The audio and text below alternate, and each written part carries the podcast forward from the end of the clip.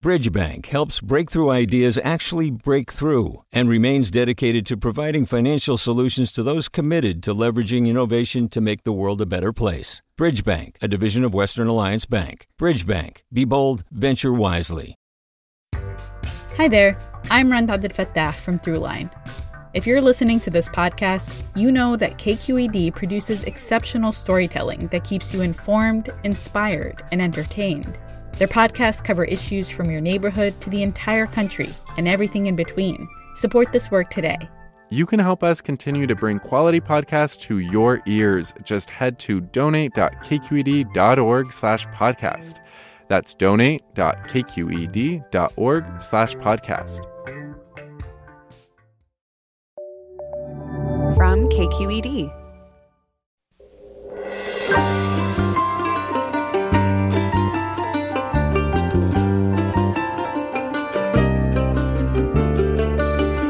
From KQED Public Radio in San Francisco, I'm Michael Krasny. Should 17 year olds get to vote in California's primary elections? That's the question posed to voters in Proposition 18 on the November ballot. As part of our election 2020 coverage, we'll hear from both sides and we'll take your questions. But first, California has hit a grim milestone a record 4 million acres burned by wildfires already this year. And the August complex fire, already the state's largest, surpassed 1 million acres yesterday, another record. Coming up on Forum, we'll get the latest on the state's wildfires and are we finally going to get some rain? That's next, after this news.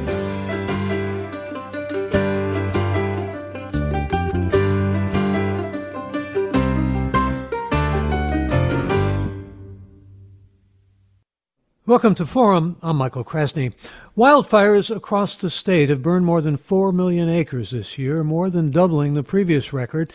In Napa and Sonoma counties, firefighters have made good progress in containing the Glass Fire, which has burned more than 65,000 acres and destroyed over 1,000 buildings as of Monday.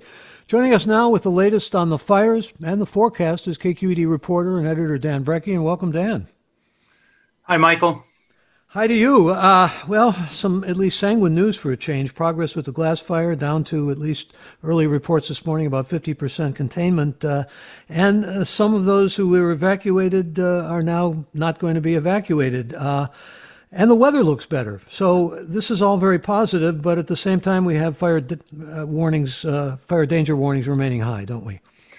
Well, we're at a, a, part of the fire season where historically we know that uh, we've got maybe a month of pretty tough weather potentially ahead. I mean, th- these uh, events we get where um, you know the weather systems align and produce uh, high north or northeasterly winds uh, you know, we see that almost every autumn at some point. And the last few years, that's been a uh, sort of a dreaded sign of something, you know, very bad could happen.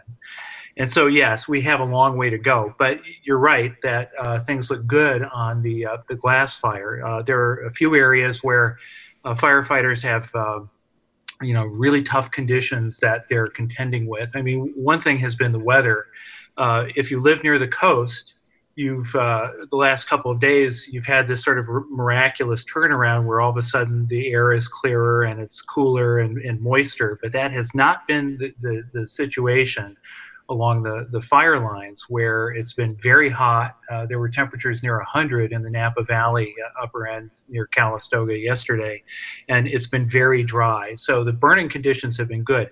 The um, the uh, uh, toughest areas of the fire have been at the north end. There's a little pocket near the town of Angwin that's uh, that's been stubborn. Uh, although uh, firefighters have uh, been saying that they've been very successful in trying to steer the fire around the town there.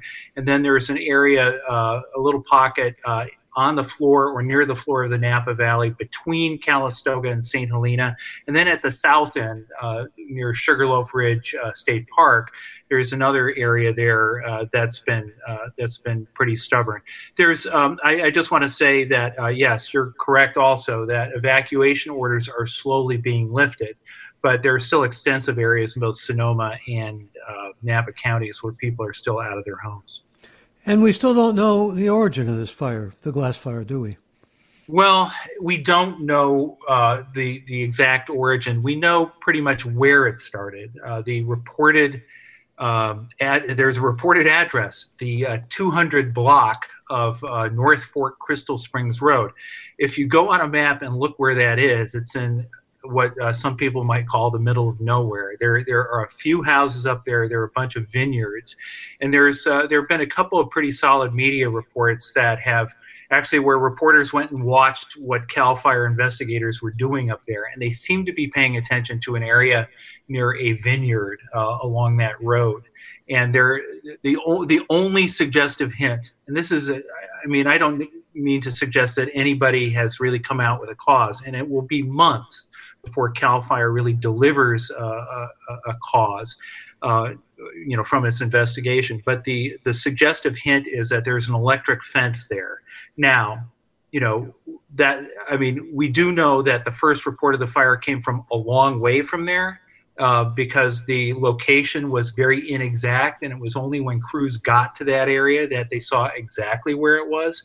So there's a lot to there's a lot to be uncovered here, uh, and and Cal Fire is working on that. And we're getting the latest update about the glass fire burning in the North Bay with KQED's Dan Brekke, and uh, I want to talk with Dan about a couple of milestones which I mentioned in the introduction, and you may want to weigh in here. In fact, let me give the phone number out if you have questions or if you have uh, something to say about these grim milestones that we've reached. And I'm talking about 4 million acres this year having burned in California, and the August complex fire, the state's largest fire, actually surpassing 1 million acres. Uh, things that in our worst nightmares we wouldn't have conceived of a number of years ago. But if you have some thoughts and uh, questions, you can give us a call right now at 866 733 6786. We do welcome your involvement. The number again to join us, 866 733 6786, or get in touch on Twitter and Facebook. We're at KQED Forum or email any thoughts you might have or questions to forum at kqed.org. And I'm sort of interested to know your thoughts as we hit these grim milestones, Dan. Um, well, you know, you're talking about uh, a couple of these uh, these sort of unbelievable numbers that we've heard the last couple of days. I mean, we've known for a while we were going to get to these numbers. I think so. Four million acres, more than four million acres, have burned in the state this year, which is more than double the the previous record. And um, is I mean, it's a it's a little hard to appreciate how much that actually is. I mean, you're looking at close to uh, six thousand uh, more than 6,000 square miles now. And, um, and that's a lot. That's almost uh, the area of the, that's getting close to the, uh, the total area of the uh, nine county Bay Area.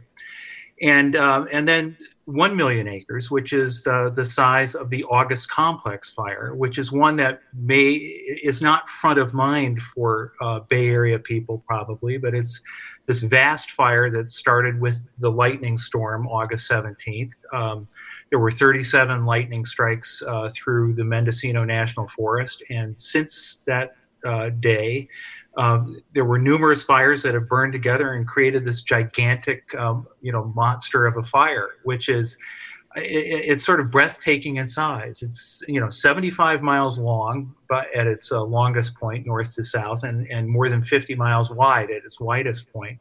And you know, I mentioned this when we were talking about fires last week. Um, you know, you, you think about what it takes to control a fire, and they say that fire is 58% contained.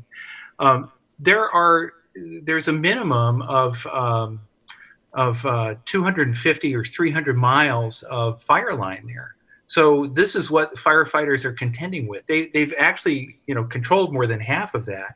But if, when you hear them talk about the uh, areas that they're they're trying to to deal with this fire. I mean, it you know, California is a place with very active geology, and that active geology means that we have lots of uh, rough terrain, you know, steep.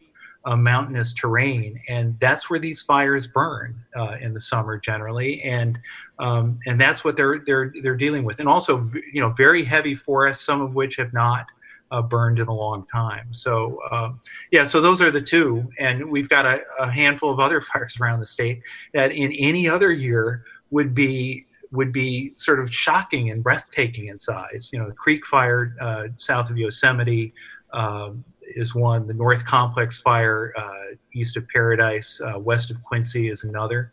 So But Yeah. the August complex is the biggest in state history. It's over twice of uh, the previous biggest fire, and frankly, uh, Yeah. it's continuing to burn and spread. Uh, a huge volume of smoke in the north and northwest edges, and 54% contained. It's not going to be fully contained probably until mid-November.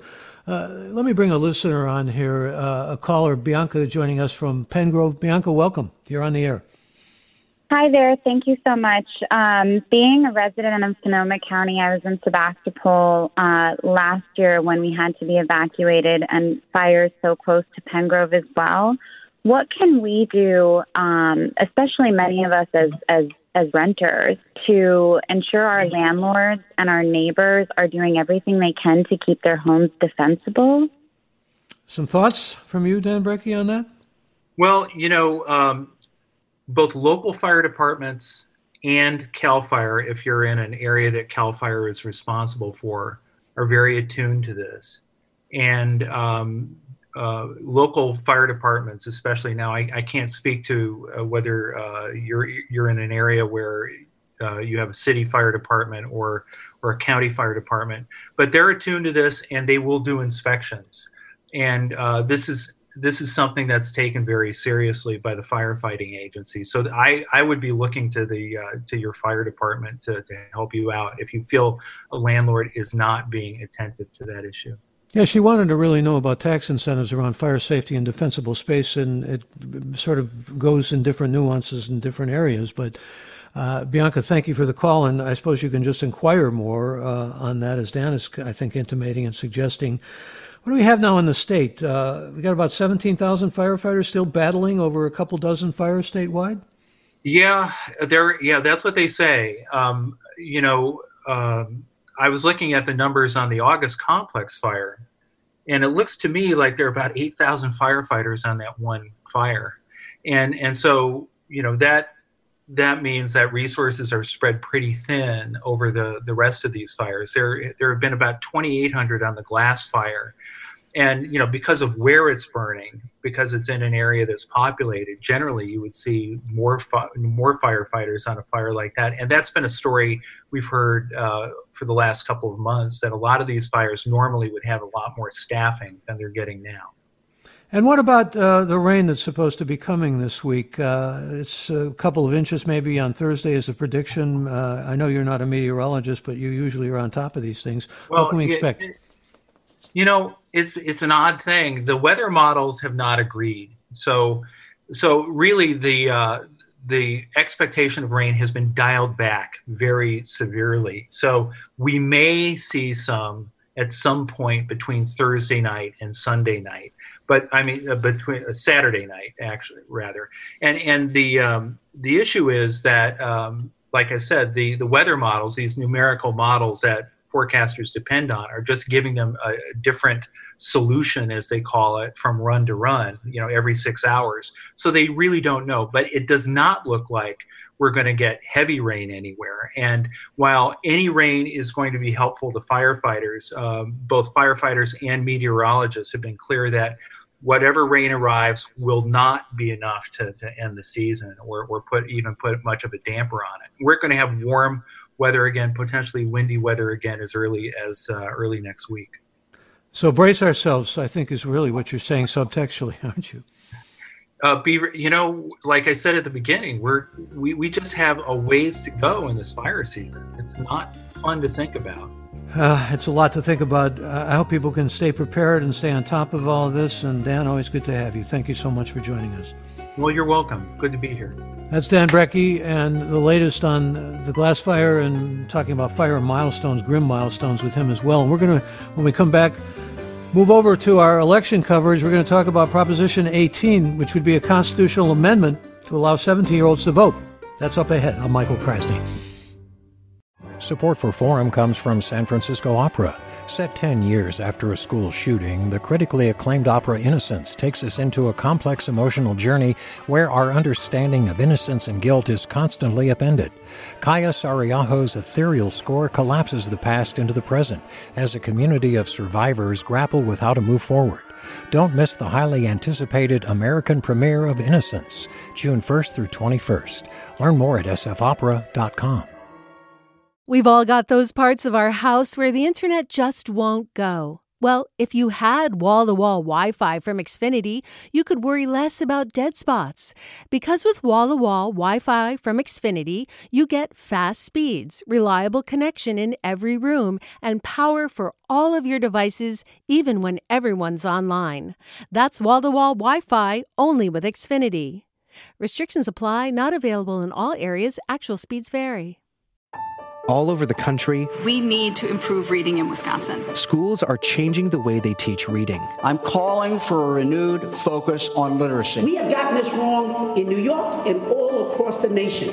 And it's happening because of a podcast. I think your podcast has changed my life. And I'm going to share this podcast with everyone I meet. Sold a Story investigates how teaching kids to read went wrong. New episodes of Sold a Story are available now.